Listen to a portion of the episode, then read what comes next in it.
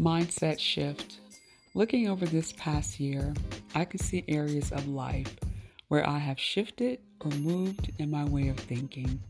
Often we find ourselves feeling stuck, but I have found those beliefs often stem from our mindset.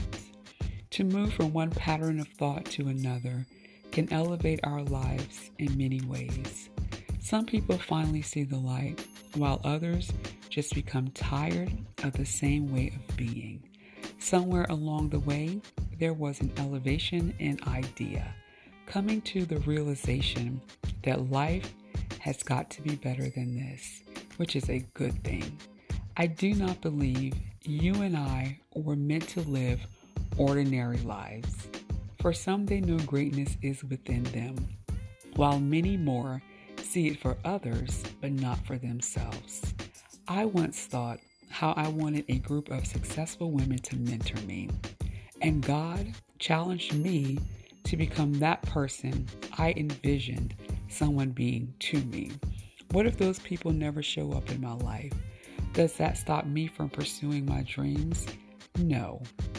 Too often we are looking for others to push us along, encourage, and uplift us. But we must remember that whatever you and I need to succeed is within us. Something within we're starting to change, allowing me to shift from one way of thinking to another.